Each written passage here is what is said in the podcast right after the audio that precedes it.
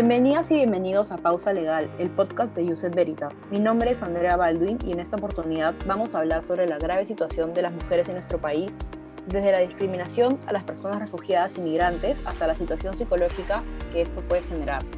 Para ello contamos con la participación de dos personas. En primer lugar, nos acompaña Marta Fernández.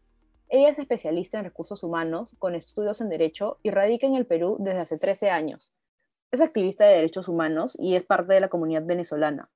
También es presidenta y fundadora de la asociación APPB, que tiene como propósito participar activamente en la promoción de una mejor calidad de vida de la población peruana y extranjera, migrantes y refugiados que hacen vida en el Perú. Bienvenida, Marta. Gracias, Andrea. Gracias por la presentación y bueno, aquí estamos a la orden. Por otro lado, nos acompaña Ana Lucía Díaz, licenciada en Psicología por la Universidad Católica Santa María con formación en terapia racional emotiva conductual por el Albert Ellis Institute, con trayectoria en organizaciones sociales que atienden a poblaciones vulnerables y trabaja sobre temas de protección de infancia y violencia de género. Es asociada de protección y manejo de casos del ACNUR en Perú. Bienvenida, Ana. Muchas gracias, Andrea. Buenas tardes con todos y todas. Bueno, un tema importante a discutir, en primer lugar, es la situación de las personas refugiadas y migrantes en el país. Es importante porque muchas de estas mujeres que vienen al país en busca de mejores oportunidades o porque huyen de situaciones en las que se vulneran sus derechos, son víctimas de xenofobia y discriminación una vez que llegan al Perú. Quisiera saber qué opinan al respecto. El problema de xenofobia, si bien es un tema eh, que afecta a la mujer migrante y, el, que todo siempre debemos hacer hincapié y el que siempre ha sido un tema de conversación, sobre todo porque tiene que ver con una, un, eh, se, ha, hablado mucho y tiene mucha influencia lo que se habla, especialmente en los medios de comunicación. También es un problema que tiene de base el problema de discriminación que existe en la comunidad peruana. Es un problema que ya eh, viene de mucha data, pero que tiene un, un atenuante como es el tema de la migración. Una migración que ha venido en condiciones de ventaja, una migración que ha sido de forma masiva, de forma acelerada, y que traen con ella también muchísimos problemas, ¿no? Ah, estamos hablando de una población que viene con problemas de salud, es una población que viene con problemas de eh, políticos, que viene en una situación económica terrible.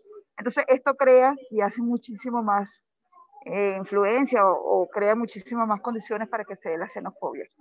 El sentirte en un nuevo país, en unas condiciones que no son favorables, porque si bien el Perú ha sido un país muy receptor y un país que ha abierto las puertas para esta migración, eso no quiere decir que las condiciones están dadas. El problema de Perú también tiene que ver con sus propias deficiencias, unas deficiencias que afectan a la comunidad peruana de por sí. Entonces que no le pueden dar, no puede hacer frente a todas las necesidades que conlleva recibir una migración como la ha sido la migración venezolana, ¿no? En cantidad, es una migración, estamos hablando de una migración masiva, una migración eh, masiva y, de una forma muy acelerada. Esto es una, no, la gente debe de entender que esto no es una migración como tal, esto es una, una población que lo que viene es huyendo de una crisis, lo que viene en una condición de desventaja de muchos aspectos. Eh, y sobre todo porque la mujer venezolana, que es el tema que siempre nos preocupa, es una mujer que en Venezuela es una mujer muy aguerrida, es una mujer con mucha fuerza, con un carácter eh, es muy conocido ya de, por sí, pero que cuando llega a un país donde existe también una cultura machista, se siente disminuida, sobre todo porque no tienes una red de apoyo que te permita eh, hacerle frente a toda esta situación, ¿no? Eh, todas esas cosas van contribuyendo y van creando ese ambiente de xenofobia que lo vemos en, en, en muchas noticias, sobre todo, pero que también tiene que ver con el tema de, de los medios de comunicación, el hacer eh, el convertir o, ser tan amarillista a través de, de su programa, o sea, crean esa sensación sobre todo de amenaza ¿no? de la población venezolana. Lamentablemente es algo que vemos a diario, que lo sentimos y que se ha convertido también en, en, un sentir por parte de la población, ¿no? Hay muchas personas que te hablan del tema de xenofobia y no porque lo han vivido, sino porque la sensación que hay en el ambiente es así. Eh, es una situación a veces, en muchos casos ellos se sienten con rechazo. No quiere decir que toda la población lo sienta, toda la población venezolana. Hay muchas personas, y, lo hablo por, por, por, eh, por algo propio, o sea, yo tengo muchos años aquí y yo no me he sentido nunca víctima de xenofobia. pero sí entiendo la sensación y la, y la realidad. O sea, estamos hablando de que las últimas personas que están llegando están llegando en una realidad distinta a las que llegamos hace mucho tiempo. Entonces, son personas que vienen en condiciones mucho más vulnerables. Entonces, llegan a un país donde también tiene necesidad y está cansado de una, de una migración que viene, lamentablemente exigiendo necesidades, ¿no? Que le cubran las necesidades. Entonces, obviamente, como hay que también ponerse al otro lado y entender, yo como pueblo peruano, sé, oye, ya va, yo entiendo que tú tienes necesidades, pero nosotros también tenemos necesidades. Entonces, eso poco a poco va creando el rechazo, va creando esa xenofobia que vemos en las noticias, sobre todo, pero que también tiene una falta de, eh, a lo mejor de, normas, tiene una falta de, un mensaje de gobierno, un mensaje donde, donde entienda que no solo es abrir las puertas, es también aceptar y conocer la realidad del venezolano, conocer por qué están recibiendo, por qué el gobierno permite la llegada de los venezolanos, ¿no? ¿Por qué tiene esa, ese, esas, ganas de dar esa, esa ayuda? Bueno, es algo que debemos trabajarlo entre todos y creo que todavía falta mucho por parte de algunas instituciones, sobre todo del Estado peruano, para hacer sentir mucho más fácil este proceso, ¿no? Este es un proceso que debe darse, no, no es solo del pueblo, no es exigirle al pueblo que acepte la migración, deben darse las condiciones. Eh, es mi forma de, de pensar y, creo que hace falta muchas cosas todavía. Y creo que a la larga quienes van a hacer la diferencia van a ser la misma población de la población peruana y la población venezolana que, que poco a poco va a tener que irse integrando y vamos a llegar a, a mejorar, ¿no? Lamentablemente la población venezolana no vino de paso, en, una gran, en un gran porcentaje vino a quedarse. Y es algo que debemos ir entendiendo y, y, empezando a conocer. Nosotros también como migración debemos empezar a trabajar en eso, a poner de nuestra parte también para que para entender este proceso, ¿no? Porque se han dado dos factores muy importantes. La migración venezolana es, o el venezolano, es una cultura que está acostumbrada, perdón, a recibir muchísima migración, pero no estaba preparada para salir. La comunidad peruana está acostumbrada a irse a otros países, pero no a recibir migrantes. Entonces las condiciones no estaban dadas, no estaban preparados ninguno de los dos para, uno para recibir y el otro para salir.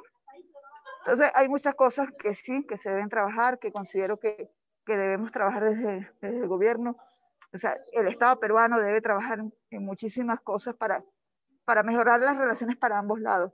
Aquí no se trata solamente de ayudar a la migración venezolana, sino también de ayudar a esa población de acogida, a esa población que recibe un venezolano también debes pensar en ellos, debes trabajar para ellos. Y desde el lado de nosotros que trabajamos con migraciones venezolanas, ayudarlos a que, a que superen este proceso, pero sobre todo a que logren integrarse, que es lo único que nos va a permitir combatir este problema de xenofobia que existe, o este problema que es toda discriminación, porque a veces por desconocimiento, a veces no es xenofobia, es sencillamente desconocimiento. Yo siempre hablo de un ejemplo. Los venezolanos hablan mucho de que hay xenofobia en los hospitales porque no quieren atender venezolanos. No es xenofobia. Sencillamente lo que lo pasa es que el venezolano tiene una condición. No tiene CIS, pero tampoco tiene dinero para pagar. Entonces es un tema muy complicado para los hospitales que son de autogestión.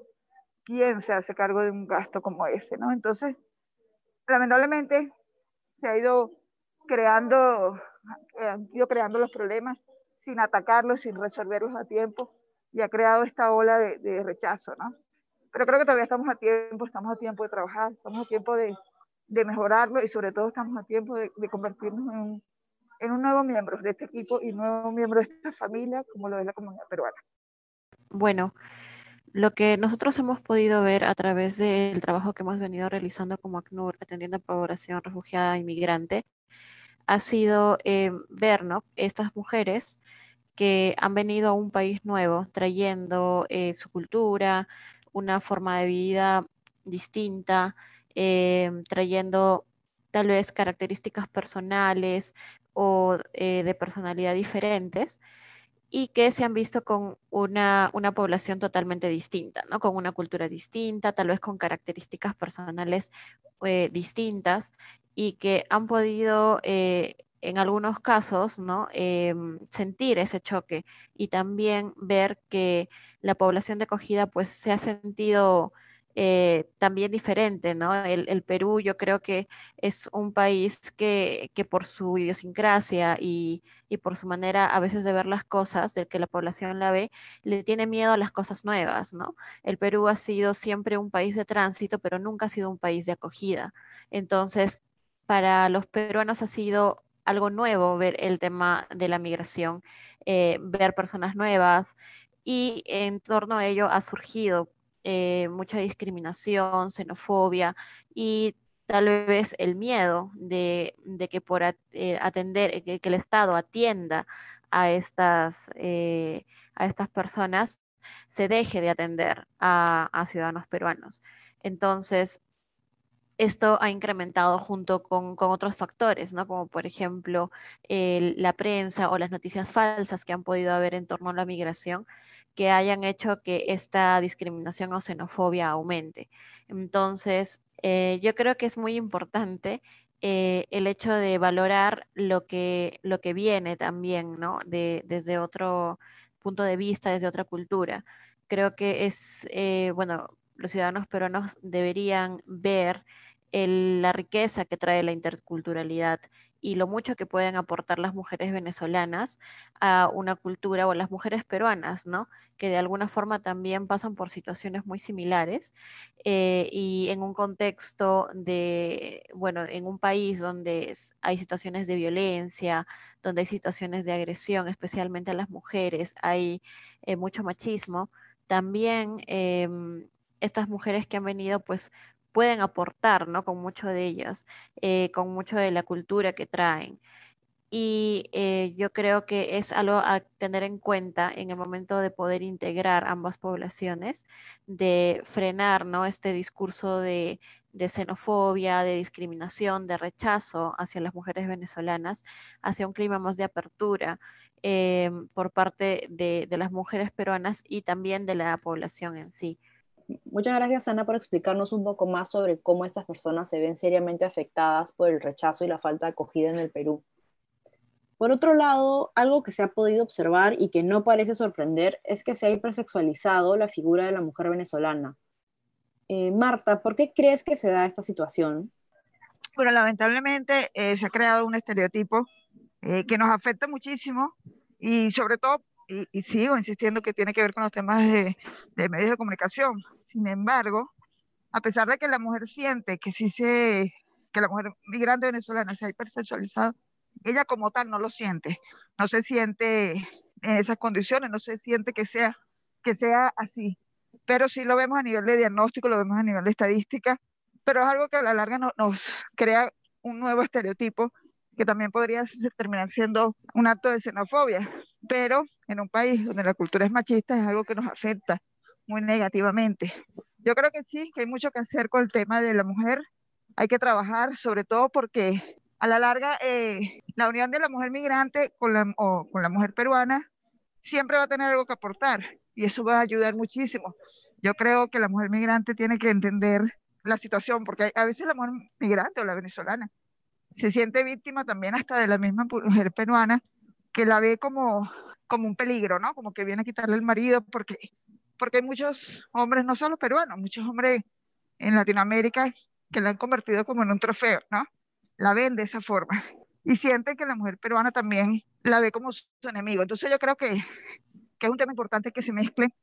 Primero para que la mujer venezolana entienda y comprenda la situación de la mujer peruana pero también para que sepa lo que pasa, lo que vive una mujer peruana con el tema de, de violencia aquí en el país. Pero también va a ayudar a la mujer peruana para que vea que hay una, hay que luchar por, por tus derechos, hay que tener mucho más fuerza, que es algo que caracteriza a la mujer migrante. Y que a la larga va a ser algo muy, muy positivo, esta mezcla, porque va a ayudar, va a ayudar a mejorar la situación de las mujeres porque las mujeres tienen un problema de violencia, no importa la nacionalidad que tengas. La mujer es víctima y sin importar si eres peruana, si eres venezolana, no importa la distinción. Creo que juntas podemos hacer muchísimas más cosas. Definitivamente existe un vínculo estrecho y una relación causa-consecuencia entre los estereotipos, la xenofobia y la discriminación. Y como tú bien dices, es muy importante que las mujeres dejen de, de perpetrar estas situaciones de de rechazo y xenofobia y discriminación hacia las mujeres venezolanas y que tengan una actitud de acogida y aceptación. Por último, es importante discutir sobre la situación psicológica de las mujeres durante la pandemia y sería bueno también resaltar la importancia del acompañamiento psicológico para las mujeres.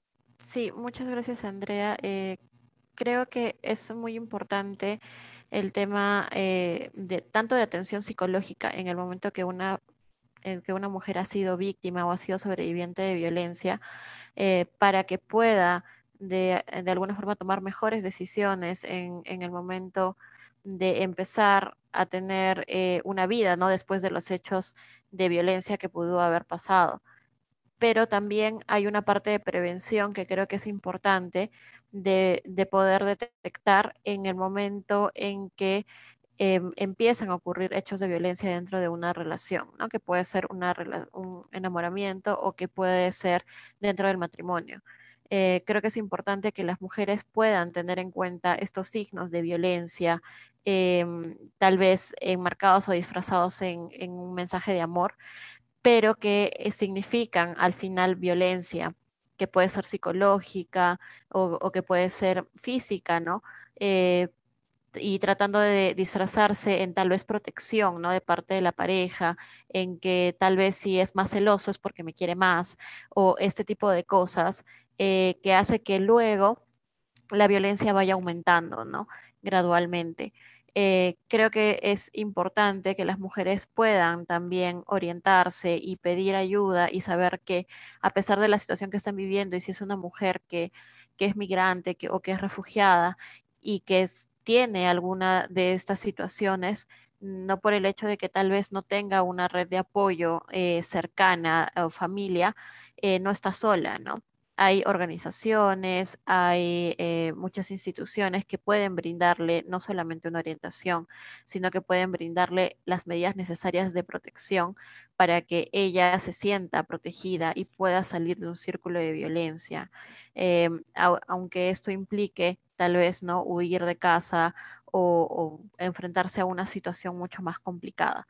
Eh, creo que también eh, en base a ello es importante, como, como lo decía antes, que las mujeres que han sufrido ¿no? violencia, que son sobrevivientes de violencia, puedan tener acceso a un servicio psicológico eh, y que el Estado pueda garantizar este servicio psicológico.